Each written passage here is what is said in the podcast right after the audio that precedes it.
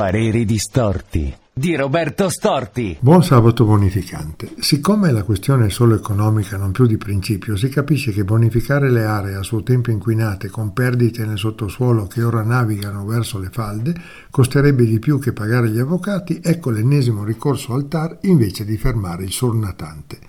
La IESMOL, cioè la raffineria ora chiusa alle porte di Mantova, ha presentato l'ennesimo ricorso al Tribunale amministrativo perché non intende pagare quello che a suo avviso dovrebbe pagare la sua vicina Bellelli che ha il sottosuolo pieno di schifezze.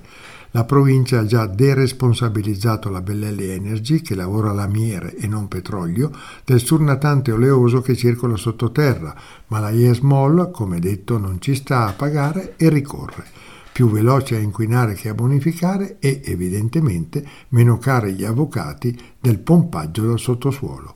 A risentirci o rileggerci la prossima occasione. Grazie.